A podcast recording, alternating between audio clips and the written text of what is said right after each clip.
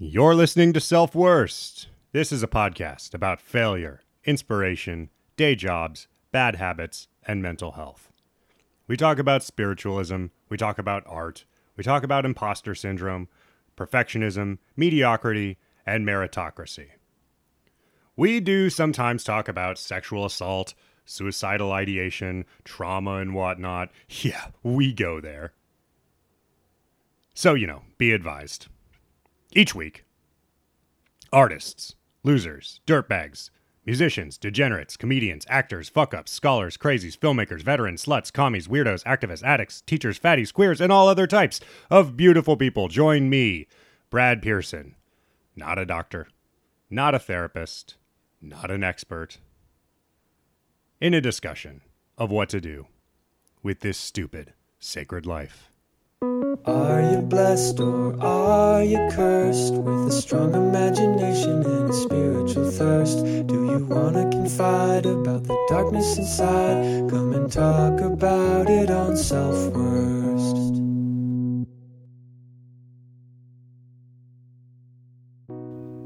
Hello, hello, hello. Welcome to Self Worst. I'm Brad Pearson. I'm a day late with this episode. Yes, I usually put it out on Thursdays. I've been on a streak of putting it out on Thursdays, and uh, didn't happen this week. Happened on a Friday. We got it out on a Friday, a day late. I'm sorry. I hope you did. I hope you got through your Thursday without me. I hope I'm not too late. Anyway, here I am with another episode with my old buddy, one of my main dudes, Zach Nash. Uh, met him in college when I was uh, ill advisedly, perhaps, going to the Minneapolis College of Art and Design. Financially, not the best decision of my life, but socially, spiritually, intellectually, mentally, all of that stuff. I, I think it was a good choice. Needed to get out of my hometown. Needed to try the art school. They needed to surround myself with those sorts of folks, art school folks. That's just what I needed to happen. That was on my journey. And on my journey, I racked up a lot of debt. But that's one thing. But I also met some of my favorite people in the whole world. Zach Nash is one of them. So it was great to finally have him on the show. I've been meaning to have him on the show. The last time I wanted to was when I was actually down in Austin uh, in early March 2020. And then uh, some stuff happened. So we didn't get around to it. But anyway, we're here now. And uh, it was good to catch up. We hadn't talked in a while and uh, you know it was a good excuse to just uh, play catch up. Uh, you know, a lot of times I'll have people on this show who I don't really know, I've never really met before, who I've straight up never met before, never spoken a word to them. And then I have people who are near and dear to me, who uh, I've known for a long time, I feel very familiar with. And, uh, you know, it's a mix of both. You get what you get on this show. I had some of the best times of my uh, college experience talking to Zach Nash, getting high and, uh, you know, uh, watching music videos, bonding over our mutual love for uh, metal, guided by voices, Deftones, T Rex, shit like that And just, you know, vibing. You need those people, especially if you're a creative type, especially if you're a young creative type. But hey, you know what? I think it goes for all ages. You got to be around people you vibe with, you get those creative juices flowing. You need that, even if you're in completely different disciplines. I don't play no music. I didn't even really know that Zach made music until like a good chunk of the way through art school. I mean, he had guitars and shit. We talked about music, and then he came out with an album. We were like, "Fuck, dude, what are you in? Why aren't you in music school?" And he was like, "I don't need that shit. I already know everything there is to know." Berklee College or whatever? No, thank you. I want to learn to be a painter boy, too. You can't teach me nothing about music. I'm Zach Nash. Anyway, always a good time to talk to him, and it was very nice to catch up. And it was a it was it was a fun conversation, you know. So enjoy it. I hope you do, and if you don't, I mean that's a you problem, honestly. I don't know why you listen to the whole thing if you don't like it. I don't know why you're like a hundred or more episodes in. I, that would be great if you were just fully listening to every single episode of this and just not liking it.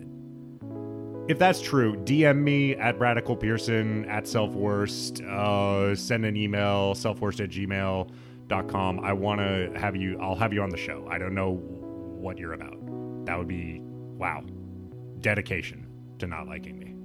I don't think that there's anybody who's actually that invested for good or bad.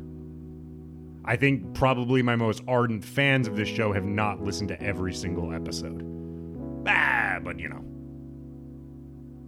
I don't take that personal either. You should know. It won't hurt my feelings if you haven't heard all the episodes of this show. Won't hurt my feelings if you don't listen to uh, the entirety of every episode. I just want you to know that, just as a sidebar, you, the listener. It's fine. I don't listen to every single goddamn episode of all of my favorite podcasts. Jesus. I have time for that shit. So it's fine. I'm not hurt. um let's go to the interview. Uh, you know the drill. Patreon.com slash selfworst. Uh, support the show. Be nice. Uh, rate and review us on iTunes. Uh, you know, uh, uh, uh, spread the word. Tell a friend. Um, you know, follow me at Radical Pearson. Uh, uh, at, at Selfworst on Instagram. And I, that's it. I got. I gotta go enjoy the show, enjoy the interview, enjoy my talk, enjoy just two old bros vibing from across the internet to each other. Oh, note about that real quick. The audio quality is a little off. Uh, the mic, something went kaputs with the mic uh, partway through, and uh, is kaputs the right word? I am not I should not be throwing around so much Yiddish. I don't know what I'm doing. Is kaputz even a Yiddish word? Let's move on. The mic went bad. Mic not work partway through. And uh, he had to switch to, uh, you know, just his AirPods. So it sounds a little tinny on his end. What are you to do? I feel like we've all gotten very used to uh, remote, the sounds of a remote voice, a remote interview. This is the times we live in. So, whatever. I don't need to. I don't need to take a defensive stance on this. I don't need to be all like on my guard and like, "Eh, suck my dick. If you don't like it, I'll kill you. Like, I, I don't need to bring that energy. I'm sure you. I'm sure it's fine. But I just wanted to address that. Okay? It's addressed. I'm aware. Audio's whatever. So, anyway, that's all I wanted to say. I'll see you on the flip side, and I'm going to run my mouth, uh, you know, at the end of the show, too, like I do. I love you. Hey, everybody. I'm really excited because I'm sitting here on a Wednesday night uh, with my old college buddy Zach Nash. Uh, you know, he lives down in Texas. We haven't uh, we haven't really talked in in a minute. A lot of stuff's uh, been going on with you. You've had some life changes. Uh, you you got a new job. I think you got. Did you move apartments too?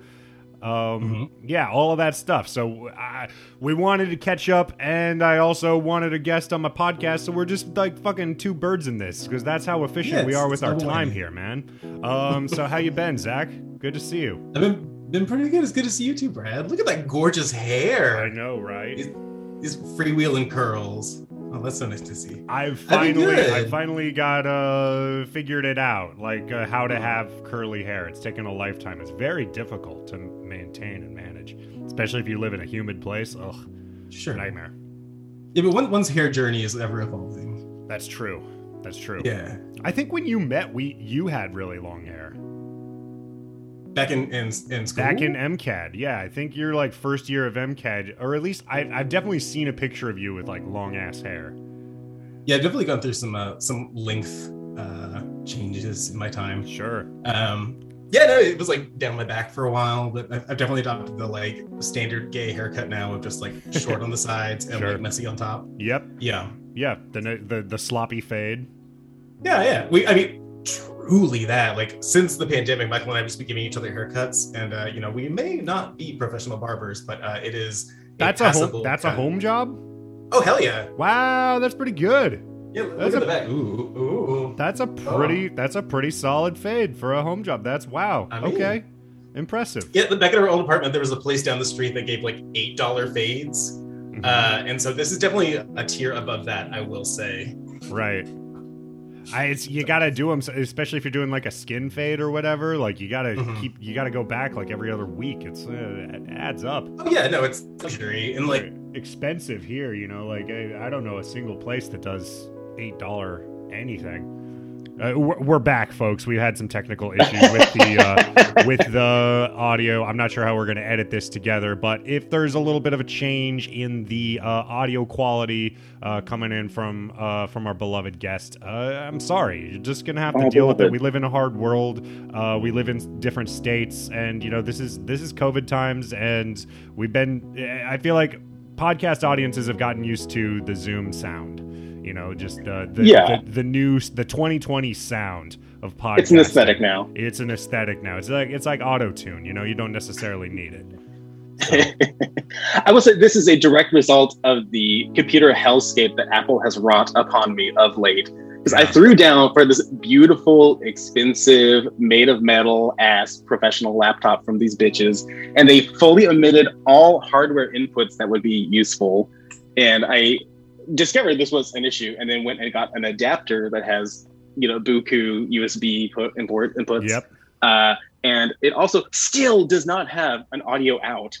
So I like jury rigged this with like using AirPods as opposed to my like fancy like Audio Technica headphones Yeah. and all this, and it's just like everything's crumbling. It's been a whole thing. I finally got a new uh, MacBook, and it has just the lightning ports or whatever the fuck they're Uh-huh. called. And so Yeah. to connect anything else, USB, uh, SD cards, anything. Um, but I, I, it does have an audio jack, so at least it has that. Well, you got one up on me from there. It doesn't even have an audio jack in the new, like the new new new MacBook. Hell no, God damn, hell no. fuck? How are you supposed to? Steve Like, Jobs goes from beyond the grave is just like pulling a major prank on me, and uh, this is what we're living with.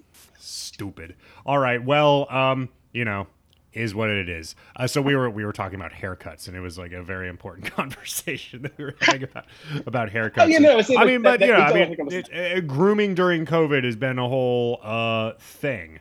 You know, Mhm. um, some people have, have been getting haircuts consistently. I'm in the contingent of men who have grown their hair out. Um, I feel like that's been a whole thing. That's Yeah. there, there. There's been I several of my friends and acquaintances have, have uh, grown their hair out. Uh, many of us for the first time, like to this length. Um, and I think honestly, I think it looks pretty good. And I think it's kind of like it's it's it sort of uh, echoes this like late '60s and '70s kind of Mhm. vibe a little bit, where like d- the hippie movement, like you just normal ass dudes just started growing their hair out, and I was like, oh, interesting, what a time. Now, like now there's this like frozen era where everybody has long hair and just normal dudes with long hair. It's funny you bring this up because I, I was just having a conversation with my stunningly gorgeous partner Michael um, over like the way that trends in fashion and hair and general grooming that sort of thing are always a response to like sociological input. And so uh, with like the history of Vidal Sassoon and like the way that he would cut hair so it would fall just as naturally as possible, so he wouldn't really have to do much actual grooming, was in response to like the 50s and early 60s where women had to go through all this bullshit to like style their hair and had to go for like weekly meetings to get it uh, you know, kept Yeah. up with and so just like getting rid of all that stigma and just letting your hair be the way it's supposed to be, and Yeah. it's like reflective in all these other you know movements of like women's lib and everything else. So just like that Interesting. interesting connectivity of like how aesthetics are shaped by the way that like life is being lived at the time. So you can kind of connect that to like the COVID response of like no one's gonna no pay for a haircut anymore, so we're just have some long ass shaggy dudes. Yeah. Well, we're getting we're you know there's there's dudes getting haircuts and there's I mean I felt like I I went through there was a time when like the barbershops were reopening like even like pre-vaccine and I was still just like nah man I've come this far Yeah, I'm not gonna I'm not gonna do it and like I've suffered through like the real awkward adolescence and I'm just gonna oh sure, let I'm it fly. gonna- yeah, just let it fly. Um, I saw a buddy of mine who I haven't seen for a long time, and he has just like gorgeous red hair that he's he's grown Ah. fully out. Like he's he has like like uh, it does that like uh, Mary Tyler Moore like flip. Oh, the flip, end. yeah. he does the little like flip, and, and it's just it's it's great. And he looks Word. he looks amazing. Yeah, it's just like wow, dude, I haven't seen you in a minute. And now all of a sudden you have these like gorgeous and now you're to Tyler locks. Moore. Yeah, now you're gonna make it. We've been rewatching that recently on Hulu. It's been fantastic. We've what have we been? So we uh started um we found on Pluto there's a uh Johnny Carson channel. Just 24/7 Oh, wow. Johnny Carson, just weird old Johnny Carson episodes. And so Mm-hmm. that's been our like old ass TV uh like comfort fallback thing. Um it's interesting. He's a good interviewer and he's like a it's it's like such a time capsule in many ways, like fashion wise, like we were saying, like Sure. shaggy ass hair and like dudes with big lapels and stuff.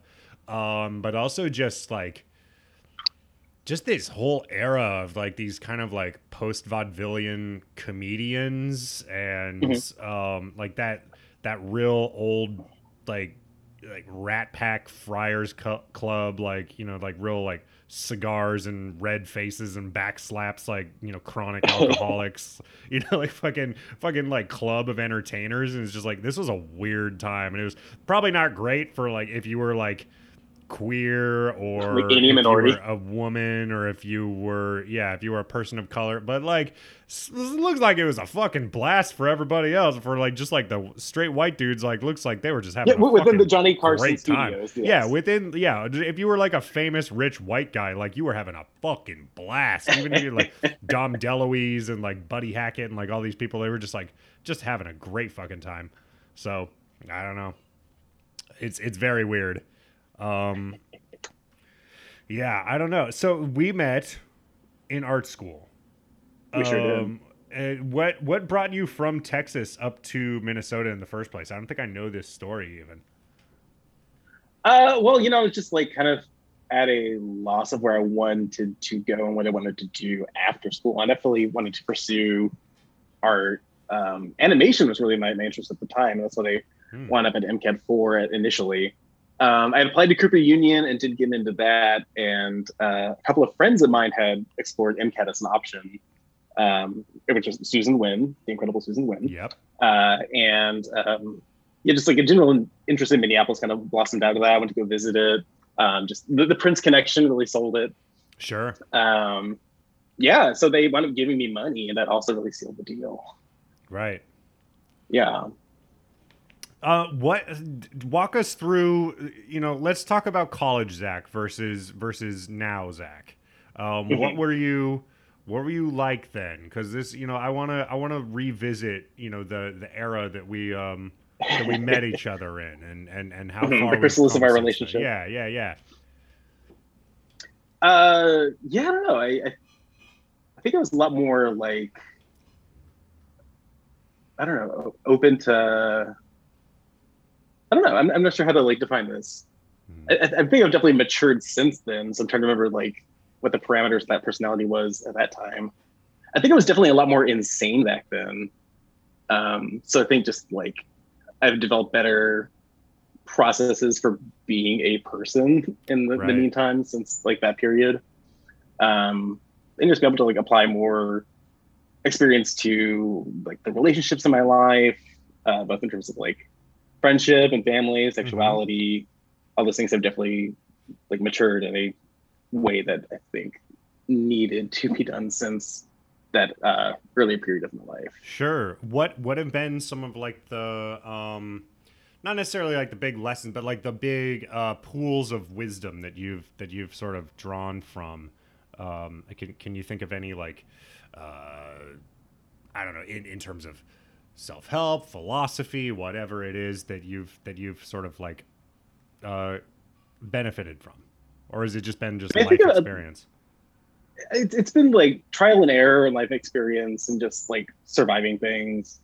Um, I think a, a major takeaway I got from being a person and living to this point has been that like no one really gives a shit about you or what you do. Yes. Like they're they're the people that are close to you in your life that are like interested in you and they do have like vested interest in your happiness and your Yeah. life and all these things. Uh, but just the general public, the people who are like auxiliary to you and your experience, they they're not looking at you. They don't really care what you do. They're not paying attention. And so like when I, I think I'm very much a person who has like internalized a lot of uh, those kinds of expectations where it's like I got to live up to this like idea of myself that I want to present to the world. But like the world's not looking for any sort of presentation. You're just you're just existing within it. Yeah. So like all those expectations are very internal. So um yeah, just realizing that like you can just leave the house not in an outfit. You can just throw on some yeah.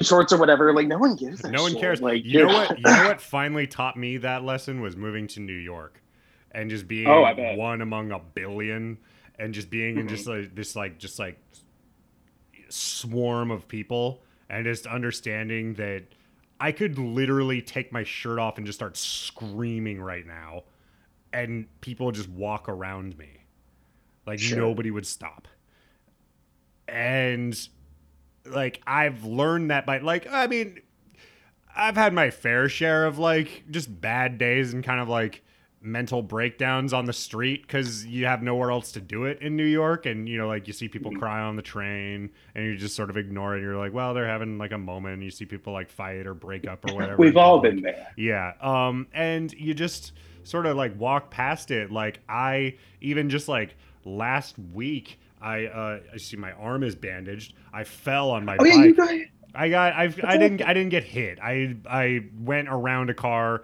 and I uh, sort of bit the curb a little bit with my wheel and went over onto the sidewalk.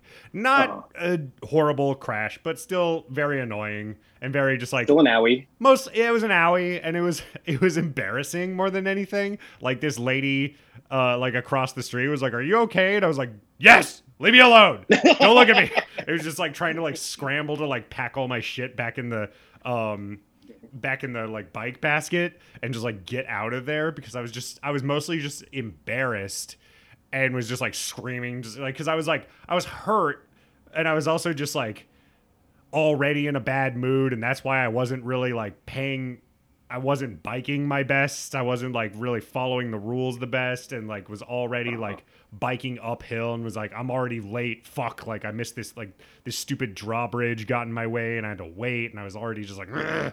and then I hit this thing and was just like really just like fucking lost it. Yeah. And um yeah, it was just, you know, just cramming my backpack into the bike basket and going like fuck and like people just going about their business and i got back on the bike and went up the hill and was just like oh my god like i'm so like i really i really blew it there. I really lost it. I really i really blew my stack. I really looked like fucking silly. And everybody's gonna like and then i was like who's gonna who who gives it All in New York It- was watching. it doesn't nobody fucking cares. Like it Yeah. doesn't matter. Like there is the rare occasion when you see someone just uh, and I only feel so bad for these people when somebody's like Karening and like really spiraling, and somebody catches them on on film, and then they just like they Yeah, or the famous, permanence like, of that. the permanence of that like it's not great but it's also like it- generally you have like a chance to like you have s- those people in those videos have several chances to stop and realize that there's a phone in their face and like no context for this and like know that Mhm, like mhm. y- you should you should cut your losses right now and just walk away. Just be quiet and walk away because this Let is not go. gonna but like that wasn't happening. Nobody was filming me. Like i wasn't making that much of a spectacle. You know i i, I wasn't bothering anybody else really. I was just like having my own little moment. And in new york Mhm. especially that's why i like this place so much you're allowed to just have your little moment. Just have your little like ah! And then just you know, and then and then just like, okay, fuck, I'm fine, I'm fine. I missed the train. I'll get the next one. It's fine. It's just fuck. Life goes on. Okay, life goes on. Yeah. And then, you know, you deal with it. Um and everybody just sort of rolls with the punches. But for the longest time, like I felt like so just mortified all the time or like when like felt, felt Mhm. like people were looking at me, felt like I was getting sized up, felt like I was going to be remembered as some sort of you know person because I mean I I don't know I where do you think you learned that from? Is it from high school? Do you learn that from just like rumor mills and shit? Like I don't know where it comes from. I, I think it comes from all angles. I mean, there's like whatever experience you've had thus far that forms that. There's also, you know, I mean, just presentations of um, like ideal bodies, of Mhm. ideal personalities, of ideal abilities. I think those things get kind of um, like branded onto you for expectations for yourself as well. Yeah. So it's like, if you, in, in my case, I always wanted to like live up to that sort of thing, and you're expecting others to expect that as well. Right. um yeah i don't know yeah it just feels like you're just always living in a um i don't know some sort of aquarium in your own yeah head yeah it's hard i don't know it's eh, finally letting go of that is liberating and then it makes it um anytime you do want to put on a display wear a nice outfit work out whatever do your hair so you know like be conspicuous in some way you can do it from a better place. You're not doing it from like a place of anxiety and like if i don't do this i'm not a valid person. You're doing it like i want to i want to look great. I want to look nice. And yeah you do it for yourself. it's just you're doing it for yourself and it just becomes a lot more positive you know? Yeah positive and manageable too. Yeah. Um so we were we were talking about uh jobs. You just got a new job. What's your new what's your new job? Yeah. can you talk about that? Well i yeah no i had um you know i've been with a used bookstore for over 10 years in various capacities. Yeah. Uh, and had like gone from being a bookseller to being in management to having a specialized like community outreach job for four years. And then like pandemic times where i was kind of like laterally shifted over to another management position and that just got to like a boiling point of awfulness Mhm. and really kind of put my foot down to shift into a new career from there. Uh, so now I have a customer support role with a major travel company, um, and so I've been like learning how to do all that. Uh, so yeah, definitely, I've completed the like in-person training portion, and now it's very much a uh, you're kind of on your own, working from home. We get some resources, but you're going to figure out a lot of this out yourself. right Uh, so just kind of coping with that, but I don't know. It's an interesting challenge that uh, I've never really experienced before. Yeah, it's so I mean as a art school graduate, you know, like typically uh I'd say probably 75% of us end up doing something, you know, that's just a job that, you know, pays Yeah. the bills. Um what uh what other jobs have you had along the way? Can you rattle off just like your uh your your job jobs that you've that you've worked on through the years? I mean, I've mostly just been with that bookstore for That most is a of my long life. ass time. Yeah, that is Oh hell yeah, that's yeah. almost a career, dude. That's that's huge. I mean, but yeah, but like I agree with not a whole lot to show for it. I mean, the the best part of Yeah, it. that's the that worst you- part. you I've been walking dogs for five years, and I'm just like, and what? Like, Uh-huh. But th- th- that's that's the, the ideal of it is that like you're able to go in, do your task for however much time, and Yeah. then clock out, and you leave all that shit behind, and then you have the rest of your day to pursue whatever else you're really working on. So Yeah. that's when you go home and you, you work on your paintings, you make some music, whatever you're doing.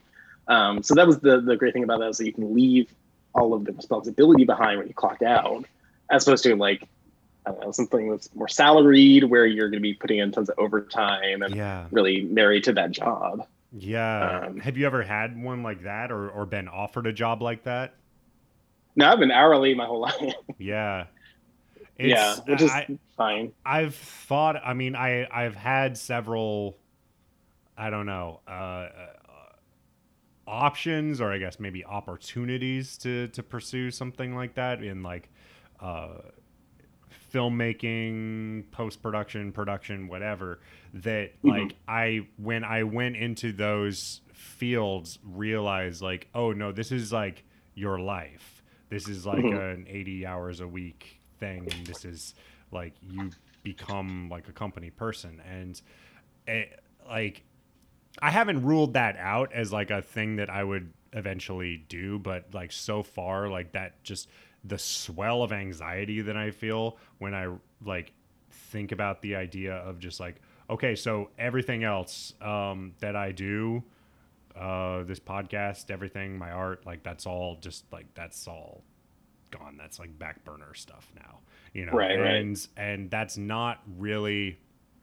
I don't know. I went through a big period of confusion, like why I even moved here, you know, because I did move here to work in production and then didn't really want to do that anymore because it dominated so much of my life. And then, Right. you know, and then, eh, but then I, but then there's this part of you that, or at least in my experience, that just feels so silly and so immature and so frivolous for still like working hourly and still like choosing to do kind of like menial work.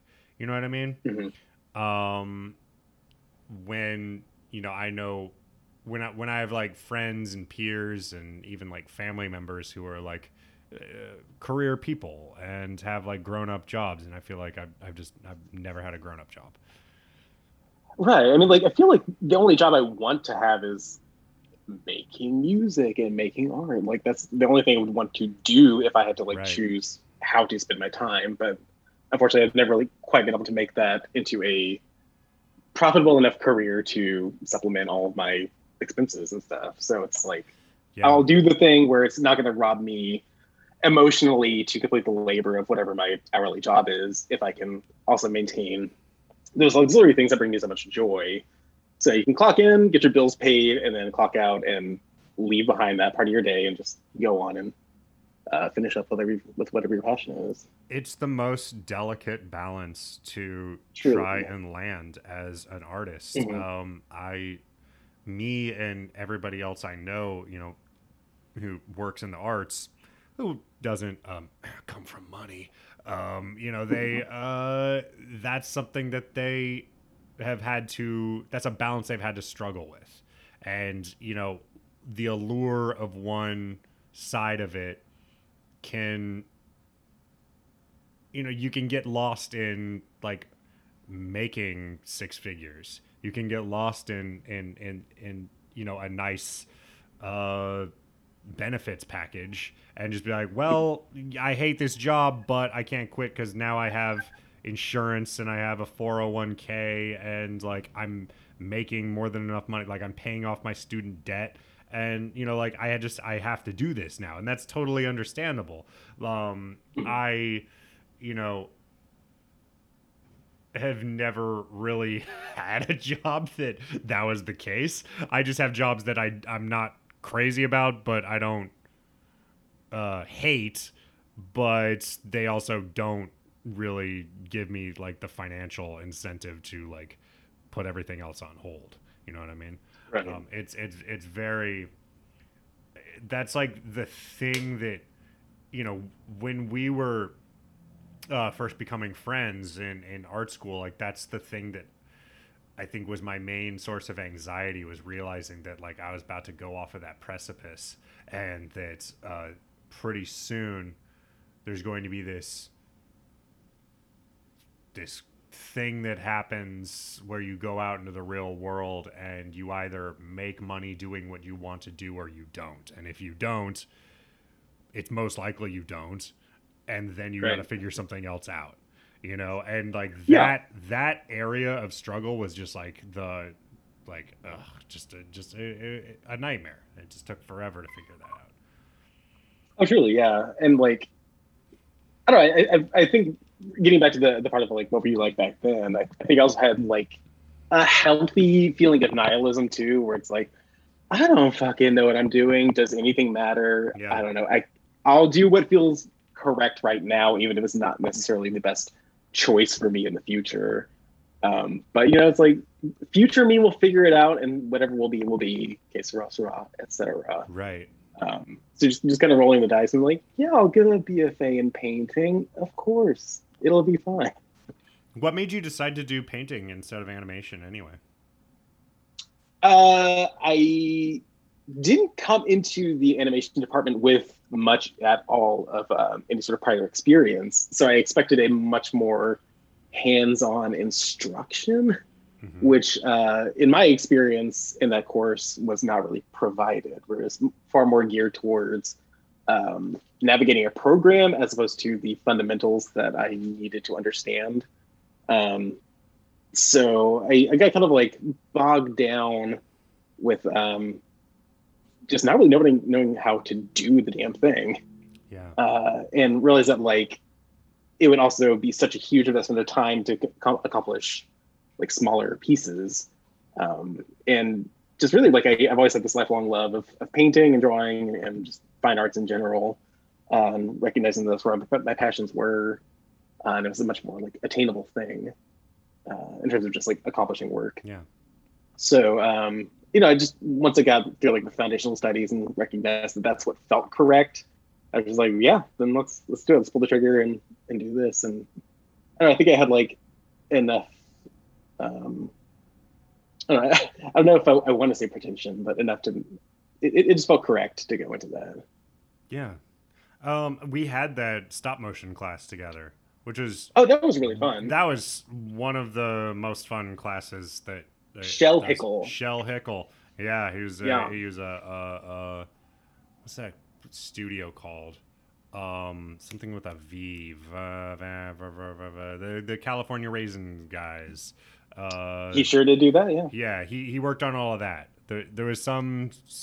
I'm I'm drawing a blank on the name of the studio. Vinton, Will Vinton Studios. He Mm-hmm. Worked for that. Um, Good pull. and yeah, that was that was just such a fucking great class. I mean, for the most part, there were you know that was the other thing was you know you It was hard. it was hard and you get exposed to like uh I don't know. There were a lot of really great people in the animation program, and then there were just like also like a lot of real dummies who just like were just like proto Disney adults, you know, who were just like Uh-huh, this uh-huh. is they're going that way. Like there's something in there's something with these people that like they're not fully going to like get online with like adulthood and like that's why they want to make little cartoons for the rest of their lives and like fine Sure. yeah i don't know it was it was it was an experience i thought i wanted for the longest time to keep doing stop motion like when i had you know when i was doing just like day job internship whatever after school and was like i know how to Oh. do it but the undertaking of it was just so daunting that like to even set that up and was like I guess I can just like set up a camera in my room and just like have one corner of my room just like be the little set and just like make a little thing but I was like yeah but nah It like sounds okay, but in sounds execution, okay on paper terrible. but like oh my god it is the most fucking unrewarding painstaking work but if you have some sort of uh deadline forcing you to make it happen then you can Mhm. actually make it happen which was which was really what i learned is like i have to work under deadlines are you a deadline person It depends on the project. Yeah, I mean, like I will procrastinate as long as possible, unless I'm really excited about the project, in which I'll be really gung ho. But um, yeah, no, I certainly do my best work under uh, pressure. Um, that's that's definitely when I can finalize and crystallize an idea because I, I I don't know. I find myself with like a logo design or whatever. I'll be like, well, here's this idea that we've really explored, and then like the next day I'll have some sort of stroke of inspiration. It's like, or we can fully take that apart and do it all over again in a different way. And I'll just want to keep going down that process and just like right laterally exploring instead of like really going forward. But when a deadline approaches and it's like, well, now we got to really get married to this idea and see it through to the end. yeah Because yeah, as long as there's like time, then I'll want to just keep rehashing things. yeah it's. i mean which- that, that play is very satisfying. it's weird like the pressure of a deadline that forces you to abandon perfectionism is actually kind of beautiful. Um, Oh, it's fully I- necessary. like I, there was like a really iconic uh like Lars von Trier documentary Mm-hmm. that we had to watch at MCAD. Uh, that was the Five Obstructions, yeah, and it was him and this other filmmaker who also makes like gnarly, depressing uh, movies where they give each other a set of rules and have to create works based on these super strict rules. And so one of them is that they have to have a cut like every two seconds or something.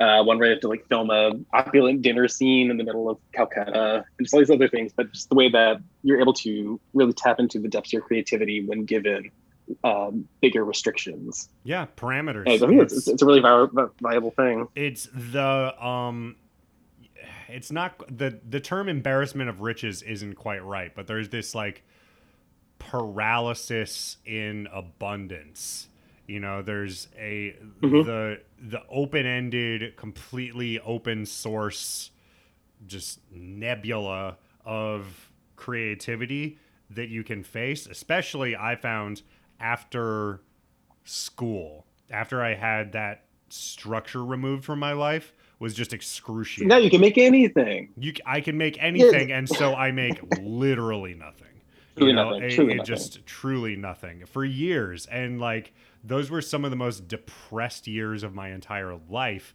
when i was like i'm gonna write a screenplay. No i'm gonna write a short story. No i'm gonna do stand-up. No i'm gonna make a film. No i'm gonna do an animation. No i'm gonna make illustrations. I couldn't get started on any of it. And just like my add brain just like going like a fucking garden sprinkler from like one thing to another every day. And it's just like i can't like it was it was a nightmare it was just a it was just a It- It's, it's the same thing with, with a blank canvas. It's the same thing with like trying to find something to watch on Netflix. Like you, Yeah. with infinite options, you can't really pin anything down. yeah it's hard do you Yes, have- I've, I've, I've been. Oh, go on. Oh, um, I was at, I was going to ask if you have found any. I know that there are systems to, um, kind of keep yourself penned in with the creative process. Um, I Mhm. forget what they're called. Uh, you know those those like cards that Brian Eno developed. Yeah, yeah, yeah. Um, you like set down and you like Those and to like like go with like certain patterns and ideas to like you know like it's it's just like the cards there's you can look it up i don't know what the fuck they're called i don't remember um i haven't thought about Eno this notes. since art school uh look up brian eno cards you'll probably find it um eh, they're these cards that just like uh prompts on them. And you have to like set down like three of them at a time and then just go off of that. And it's a way to work through blocks. Um but uh that's the only one that i've ever like really like worked with. But I, I what do you you know just when you're on your own when you have your day job when you have um just this whole nebula of ideas around you how do you decide like which direction to go with Uh, I don't know. I mean, like for my process in terms of like art making, I think it's always um, like it, it's it's very response based. So like, I don't know. I'll, I'll have to just like impulsively do something, and then the next step is to respond to that. So it's it's a bit more like um, I don't know. It like if then statements. Like if this slashes here, then what goes next, and how do you make those relationships start to make sense? right um, which doesn't always go anywhere, but it is like a sort of generative uh, entry point for me for that. Um, you know, because like a, I feel really comfortable working with like collage work or something, so you can really employ that sort of that strategy. Uh, that or like, you know, like it's it's not a very common thing for me to just have a like clear defined idea in my brain of what I want to make. So it is very much like that process of discovery or just letting my muscles kind of dictate what mark is being made and sort of building from that. Um, I think I have a much like freer time making music because it's it's something where I don't know. It, it, I'll just pick up like a guitar or bass or something, and then just something happens, and then I'm able to build off of that. right And and again, it's it's, it's a similar process where like it doesn't always wind up as like a complete thing, but it is like a kernel of an idea that you can maybe pick up from later or like working in something else. So I'm kind of building this like inventory of like little bits of things. Have you ever had moments sort of figure out how to piece them together. Have Have you ever had moments with uh, making music where you pick up a guitar, you pick up a bass, and nothing happens, and you're just like, Oh, totally. Yeah. Or like when it sounds stupid, when it sounds Right. repetitive, like we, we've already trodden this ground. Uh, at that point, like, I mean, if the impulse is there, I think it's, it helps to put down the thing that you've worn out and pick up something else Right. and just kind of like divert that stream into a different avenue. Um, or, or like, I, I think there's also like a cyclical nature to my, my process as well, where, you know, maybe I, I don't have anything inside of me musically at the moment. And that's when like the, the art side really flourishes Right. or I get really worn out from art and like, oh, but I really want to make these drapes. And so I'll like sew some drapes and then like something else will come out of that. And then like it, it hops around. I, I, I, I feel like I, I just can't really pinpoint one thing to do all the time. So I really envy those people who are able to like master one key skill and feel totally fulfilled by that. Sure, uh, Like, that's yeah. really admirable. I mean, I think it's admirable, and I think that that's something that society uh, puts more value on. You know, just like a Mm-hmm. true like guitar virtuoso or like a master painter or whatever, like somebody who's just like excellent at a certain craft. But I think like one of your biggest uh, skills, one of your biggest assets, is that you're more of a polymath. Um, you know, you, you have a bunch of different disciplines that you can work in, and it seems like it's a way of like you can use that um, you know, just sort of multifacetedness to get yourself unstuck in any of those uh, different directions. Um, yeah. and you know, like I feel like a, a bit of like that myself. Like I, I like to write. I like to do filmmaking. I like to draw. I like to do this podcast. You know, like so like I have like different avenues, but like I also I haven't drawn anything in months because I've just been working on this. Uh, But Yeah. if I draw a blank with this, it does help to just like I soothe myself by drawing, you know, and then eventually that anxiety of like what am I going to do with this other thing, it just the the the block just sort of opens, the dam opens. It's great. Yeah, because I mean, like those, those different disciplines can all they can inform each other as well, and so Yeah. yeah, you, you got to hop around for whatever feels correct at the time, and then eventually the other thing will come back sooner or later. So like as a, you know, a creative person, one of the main kind of questions, the big questions of this podcast is like as creative people, society doesn't necessarily does sometimes, doesn't other times, uh, put a lot of um, value, inherent value on the things that we make, you know, and Right. uh, there is, I think, uh, this sometimes spoken, sometimes unspoken, uh, I don't know, disdain or contempt for just people who create for the sake of it. You know, like the the term amateur or hobbyist, uh, I think, is looked down upon. Um, Mhm. and there's this idea. I think sort of a, a, a, a very toxic idea that I think permeates a lot of uh, hustle culture, especially in like bigger cities and bigger scenes like New York, that makes it seem like if you are kind of like a low stakes, smaller, like friendly neighborhood Spider Man kind of level of artist, then like that doesn't, then you don't really matter, like, and you're like what you do is insignificant. So have you found it really difficult? um, to determine or assert the value of the things that you do? Well, yeah, I mean, like I, I think the main thing to take away from that is just like make it have value for yourself. Mm-hmm. Because like if if you believe in it, other people will start believing in it. So you got to start from like the interior point of that. But um, I mean, like societally in America, even successful artists, people still don't give a shit.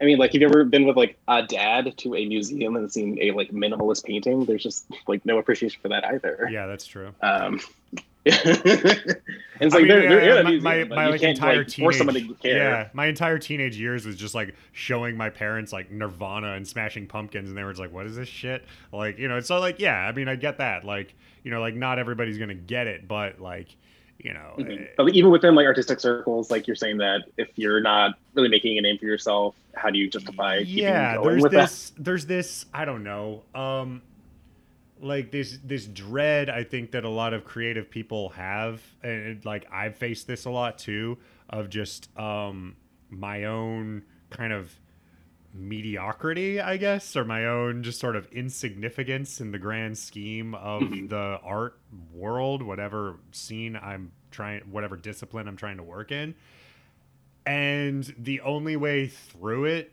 is to just sort of embrace it and just be like yeah i'm just like gonna be kind of one of those like uh, i'm just a guy in new york with an apartment and like i have a podcast that some people have heard about some people like most people haven't and that's it. And that's it you know? Yeah. and um it it's gone hand in hand with just how i've looked at i mean just existentialism in general. Like if life has no inherent meaning it's kind of like what you said if it has no inherent meaning it has no inherent value then you assign the value yourself that's it You, know? exactly. You, you got to make it happen for yourself. because that's i mean that's like- the only thing that matters is if it if it matters Yeah, in the you. grand scheme, it's like, how do you want to spend your time? You've only got so much of it. Do you want to spend it doing something that you care about? yeah yeah Yeah, and so that's what I try to do. I mean, like, I don't know. I've been making stuff my whole life, and I'm not in any museums. I'm, you know, I'm not on any record label. Just, but I still make it, and I'm still proud of the work I create. Um, you know, and then you see like really hugely successful things that are shitty. yeah So I, I think it boils down mostly to like, do you know how to market yourself? Do you know how to create connections for yourself? Do you know how to convince people that there's financial value in your work, and can they profit off of it as well? Right I think those are like mm, this may be a cynical view of things, but also I think it's accurate for a lot of like the functions for elevating voices within um, like creative spheres. Um, yeah, I don't know. It's, it's hard to make a name for yourself. Uh, you just gotta like what you do. yeah I think is what I, I come back to here. hell yeah You know, I mean, we're both huge fans of Guided by Voices. yes uh, like Robert Pollard was um, what an English teacher until he was in his 40s, and that's when they finally got signed. Like, you know, I mean, the, like that's and, uh, Toni Morrison is another one where she was just writing books uh, after her kids went to bed. Like, you just you just keep at it if you care about it, and if it happens, it happens, and if it doesn't, you've left a legacy for those around you to look back on after Right. you're gone. Maybe you'll just be like a Henry so- Darger kind of character, you know, like you, you might Or Van Gogh, you know? Yeah, yeah. Like I mean, there's. eh, I think there's There's- there's a concern I- I at the back like- of my mind yeah. for leaving a legacy of some sort. yeah, you know, because like as a gay man, like I don't foresee myself ever having any heirs or anything, but you know, I, I have a lot to show for my time, and it's piled up on this table since I've still been in the process of unpacking, and like it's just Mhm. like having like a physical body to that has been very interesting. yeah, I also think a lot about all these people who have really adopted digital art as a, a, a medium, uh, and truly envy that because after moving out of a apartment into a smaller apartment, it's like, oh shit, there's so much of this. yeah. It sucks. We we also just moved into like a slightly smaller apartment, um, and like it's. You know that that uh, I think you should leave sketch where he's like, "There's too much fucking shit on me." It's like it's like that like every couple of minutes. We're just like kind of just like shuffling around in Oh, this yeah, apartment you- with your like eye can't much, rest anywhere. too much shit in it, and it's just like it's it, it feels like I feel like I'm like Gandalf in like the Hobbit hole, like in, in like Bilbo's house, where he's just like stooped over and like Mhm. hitting his face on things. I'm just like, what did it? Fucking like my bicycle's up in the thing, or like I can't. Like it's just there's too much. There's too much shit. Sucks. but like I insist God, on having my like th- we we insist on having our hundreds and hundreds if not thousands of records when Uh-huh. ha- like most of that shit's already on Spotify and we could just do away with the entire thing. Sure Well, fuck that. Yeah. you like what you like, and life's about enjoying those things. Exactly. I don't know. Like it's, it's some- some shit. I don't know. It, it it takes up room. What are you gonna do? You got. I Mhm. mean, I don't know. So you you you live in Austin still, or did you did you move cities? You still live in Austin. Still in Austin. Yeah, we just moved to the east side of 35. Okay. Cool. Yeah. Uh, is it- you're you're from Dallas originally. Sure am. Um, but you lived in, in Austin. You're you're a very you're a very Texan guy. You moved straight back to, to Texas after school, and you're you know like you're you're in the place. You know, like you're you're you're a Texan at heart. Yeah. uh, yeah, I- that's that's a part of my, my personality and my upbringing for sure. Um, yeah, it's it's fun being from Dallas because it's like cool having this experience with a city that everyone hates. Yeah. Like everyone else in Texas who's not from Dallas shits all over Dallas. Same goes for like Houston. Like Houstonians know that Houston is dope Right. but you know it's it's good it gets a bad rap um i don't know so if, if you're like from any city in texas you're you're giddy to talk shit about other cities but if anyone from outside of texas talks shit about texas cities then you're going to fuck them up right. yeah, it's like i can talk shit about my my little brother but you cannot Exactly. sort yeah. No, I can. I I feel the same. Like I can talk shit about Nebraska all day, but if someone else, if some like fucking coastal elite talks shit about Nebraska and like dismisses it as just like, oh, it's just a bunch of fucking yokels, like I'm like, okay, we're gonna fight. You know, like I don't, I don't like that. yeah You know. Like, conversely though there. like the whole state itself of texas uh is horrendous politically Yes. uh, there are a significant contingency of very destructive voters. Yeah. Um, so it's it's got a, some dualities because like the land itself is stunning. The rich, the culture is very rich.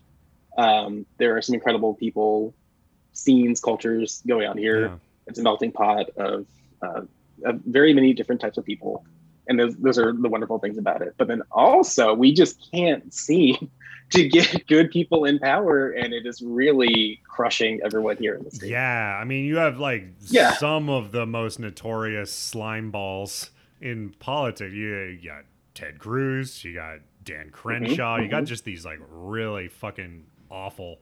Just they seem to like revel in how shitty and cruel that they can be, and like It's criminal. to, It's, like, it's sheerly people criminal. seem to just like Yeah. get off on like how shitty they're just like let's like i like that greg abbott is just like a piece of shit son of a bitch who like doesn't give a fuck about anybody because that's that's the he is a true way, enemy of the people. you know and and like when like so like last winter when texas was going through the snowstorm and you know Uh-huh. like all that shit was ha- like it, like your power we, was we out. lost power for a number of days. We lost water for Yeah. uh, I think two weeks.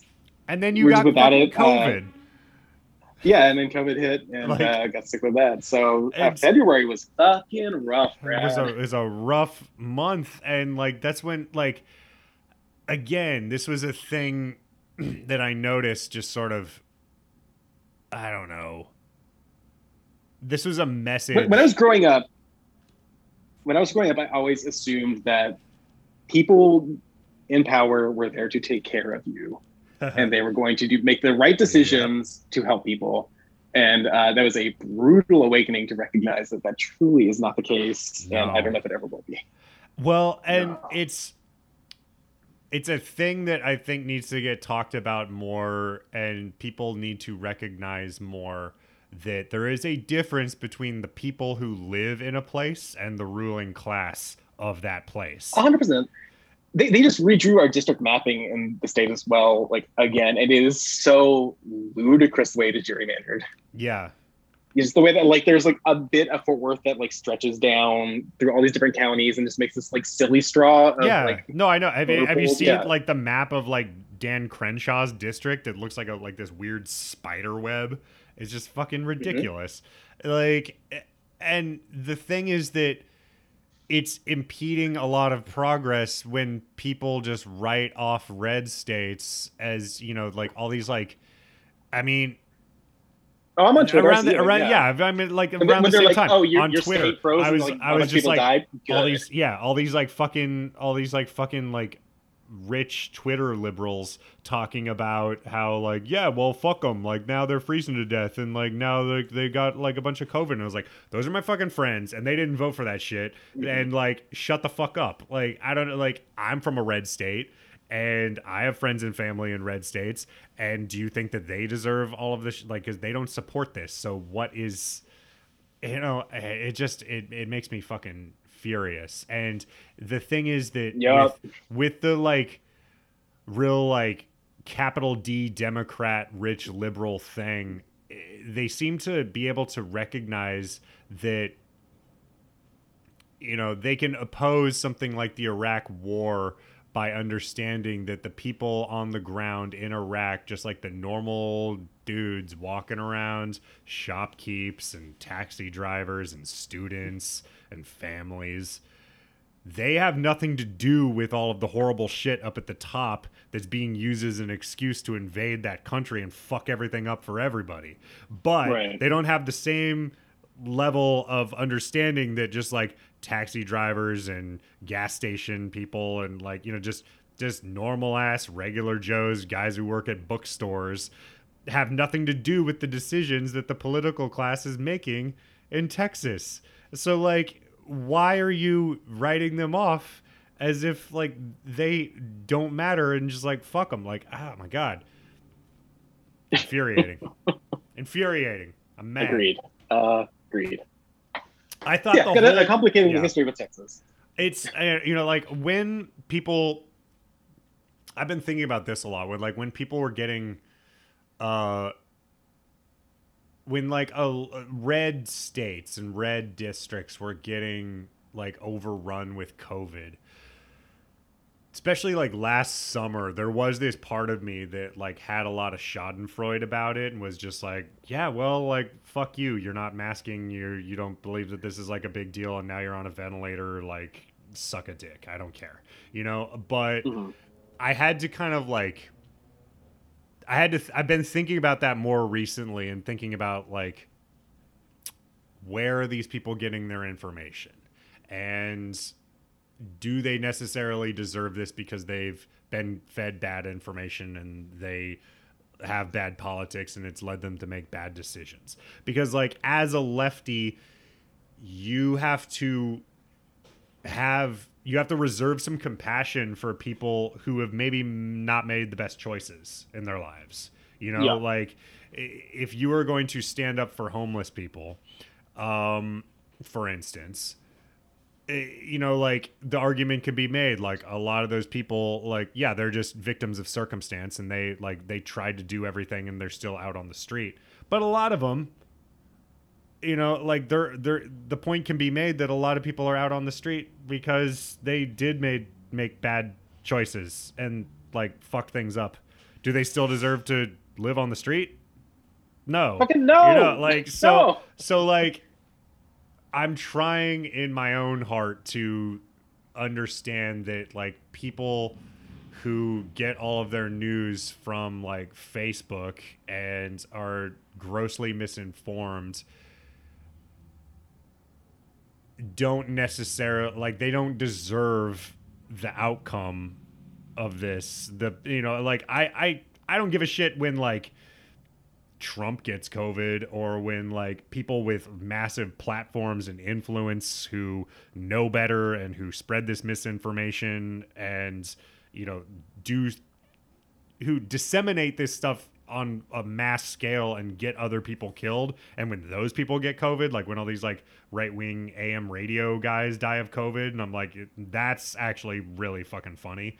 Um but Yeah, like it- it when it's when it's just when, like, like- you know your your your aunt mary or whatever who who like dies of covid because you know she's kind of an idiot like uh, i i'm like past the point of like laughing at that now.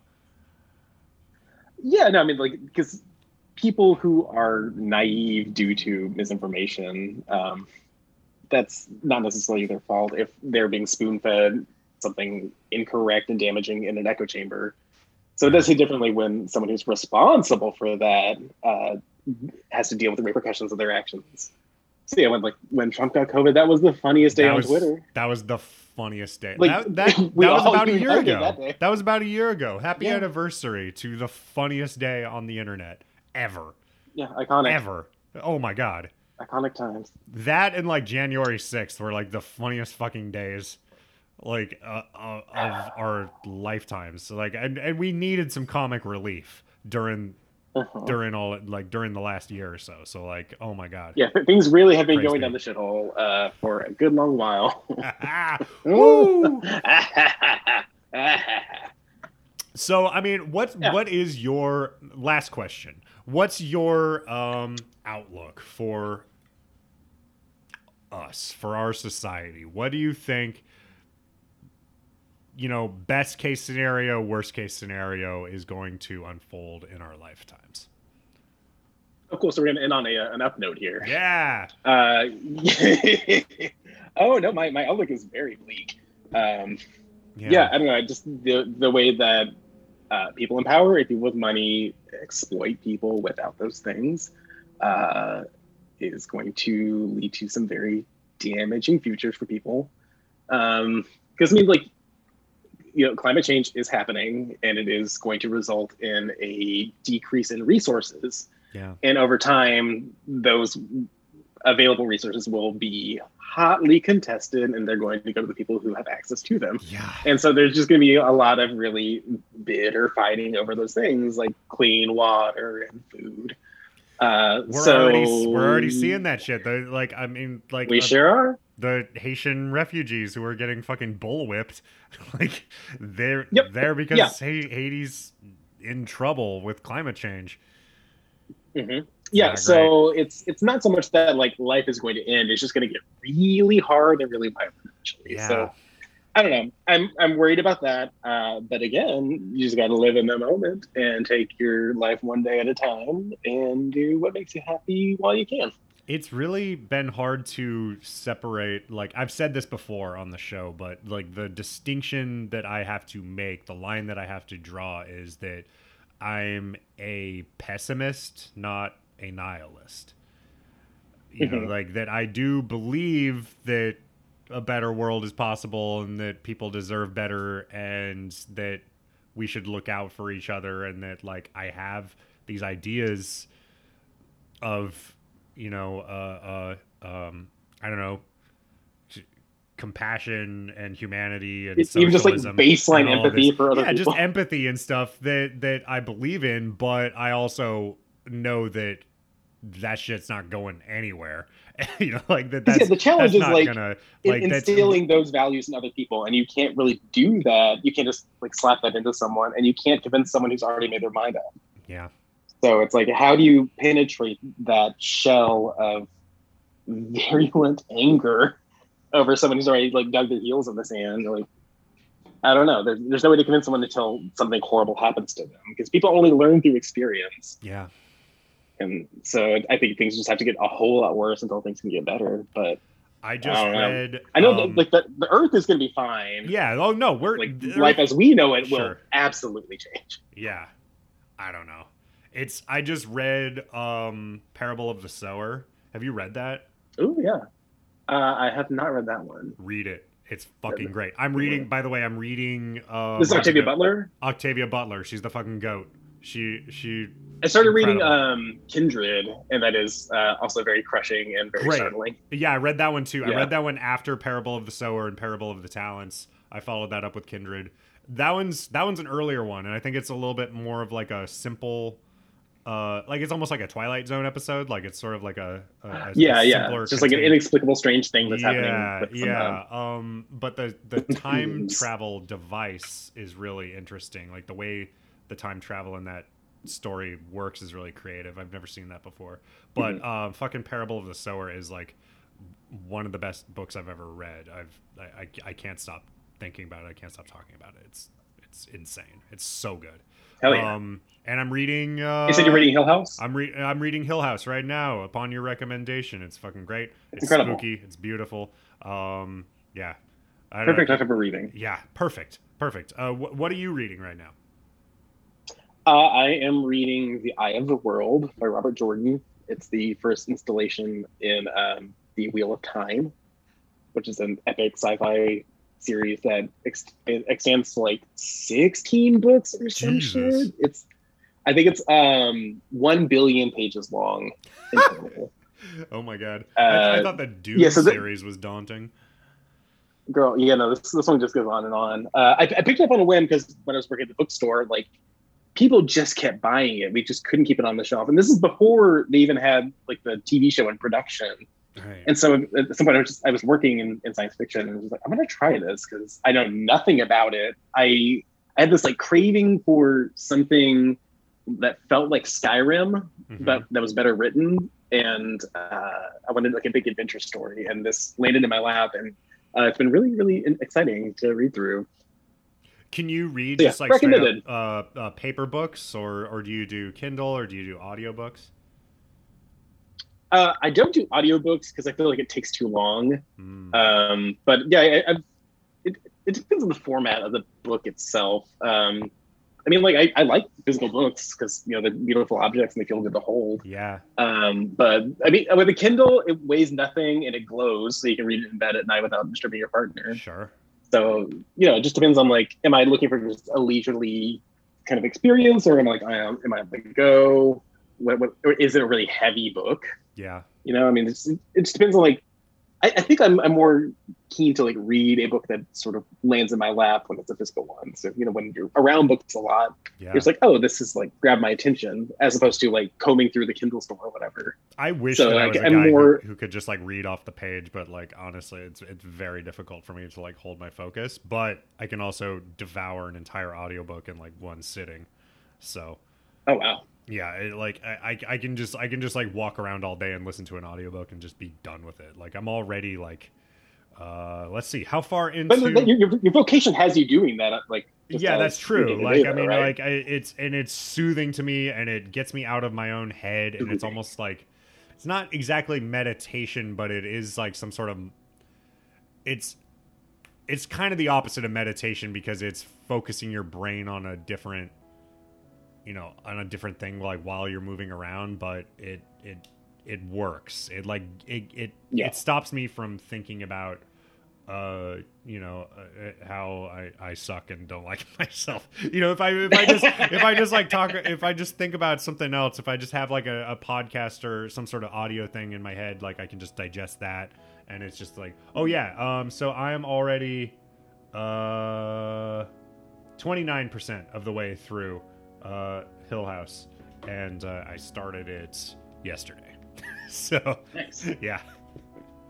Incredible. Audiobooks people. i i, I fully endorse audiobooks if you're a podcast fan. Um yeah just get into audiobooks and get over the fucking stigma that it's not real reading. Fuck that shit. Um it's it, it's you know I, I i think that that's frankly to use a woke word it's ableist to have the idea that the only way to ingest a book is to do it through just like reading the page. I'm like, okay, so like blind people are just dumb as shit because they don't read books. Like, uh, that doesn't, Right. you know, if it comes in through your ears, it's, I think it's just as valid. hmm Yeah, like I'm not against audiobooks. It's just not the way I prefer to. You know, Yeah, yeah, yeah, yeah, yeah. Totally. Get, I mean, get, get my reading done. I, But I, you, I yeah. wish that I had more of a penchant for just straight up reading. It's just like my brain can't process it. And like it's taken a long time to just accept like, Brad, if you buy this book, you're not gonna fucking read it. You're gonna like you're gonna have, it's just gonna go on your shelf and you're gonna have like the bookmark in the first like tenth of the book, like all the other books on your shelf. If you just read the oh, audiobook, you're gonna actually finish it and you're gonna understand it and you're gonna get something out of it. So do it that way. Like just do it that way. Yeah. All right, so we should wrap up. Um, but before you go, is there anything that you would like to plug? If people want to follow you, if people want to find your work, uh, how can you? How can we do that? Oh yeah, they're, they're, my my avenues are manifold, Brad. Uh, yeah, my my debut album Lukewarm turns one year old on the tenth of this month. Uh, Oh, yeah. You can check that out on it's on on Spotify and it's on Bandcamp. I recorded under the name Arrow Pierce, uh, so you can find that record on those channels. Um, I've got my like design and illustration portfolio at zachnash.work. You can check that out if you want to have me make something for you. Uh, I'm on Twitter at uh, ZNashATX. and uh, Instagram at znash. All yeah, right. I, I post a lot of uh, pictures of my rotund gray cat who is. He's been, he came in and like screeched for a minute, but he's been walking he's- in he's and out of the shot. Yeah. have you seen him? Yeah, he's he's been coming in and out. He's, he's made some cameos. All right. Uh, well, this is great, man. Uh, great to catch up. yeah, thank you for having me, Brad. I love you. Oh, I love you too, bud. Thanks once again to my main man, Zach Nash. What a dude. Check out his music. It's very, uh, it's just magical. It's just very nice. It's just, it's very, uh, uh, let me, let me pull out some, some, some all music, uh, critics terms for his mu- for his music. It's uh I wouldn't say whimsical. That's a little silly. That's like the fucking Decemberists are whimsical. Fuck that shit. It's not twee. But it is pretty cute. It is it's got a sparkly uh feeling to it. It's got a uh it's got kind of a, a like fantasy and uh adventure timey kind of vibe. It's got a guided by voices vibe. It's got uh, kind of a shoegazy vibe. It's great. Just listen to it, okay? Okay. Follow me at Bradical Pearson on both Instagram and Twitter. Follow the show at Self Worst on just Instagram. I don't have the Twitter. Uh, the, some guy has the has the handle Self Worst. I haven't. I'll I'll hit him up sometime and see if I can buy it from him or whatever. Anyway, rate and review, subscribe and like, rate and review on iTunes. Uh, uh, give us five stars. If you give us, if you give me five stars, I don't care what you write because that part doesn't matter. It's really just the star rating. The, the the algorithm is not sharp enough to actually detect what you write. They just want the stars. So just give me stars. I just want stars. Give me stars. Please. Music is by Shea Bartel. I'm Brad Pearson. And until next time, go out and fail. It's good for you.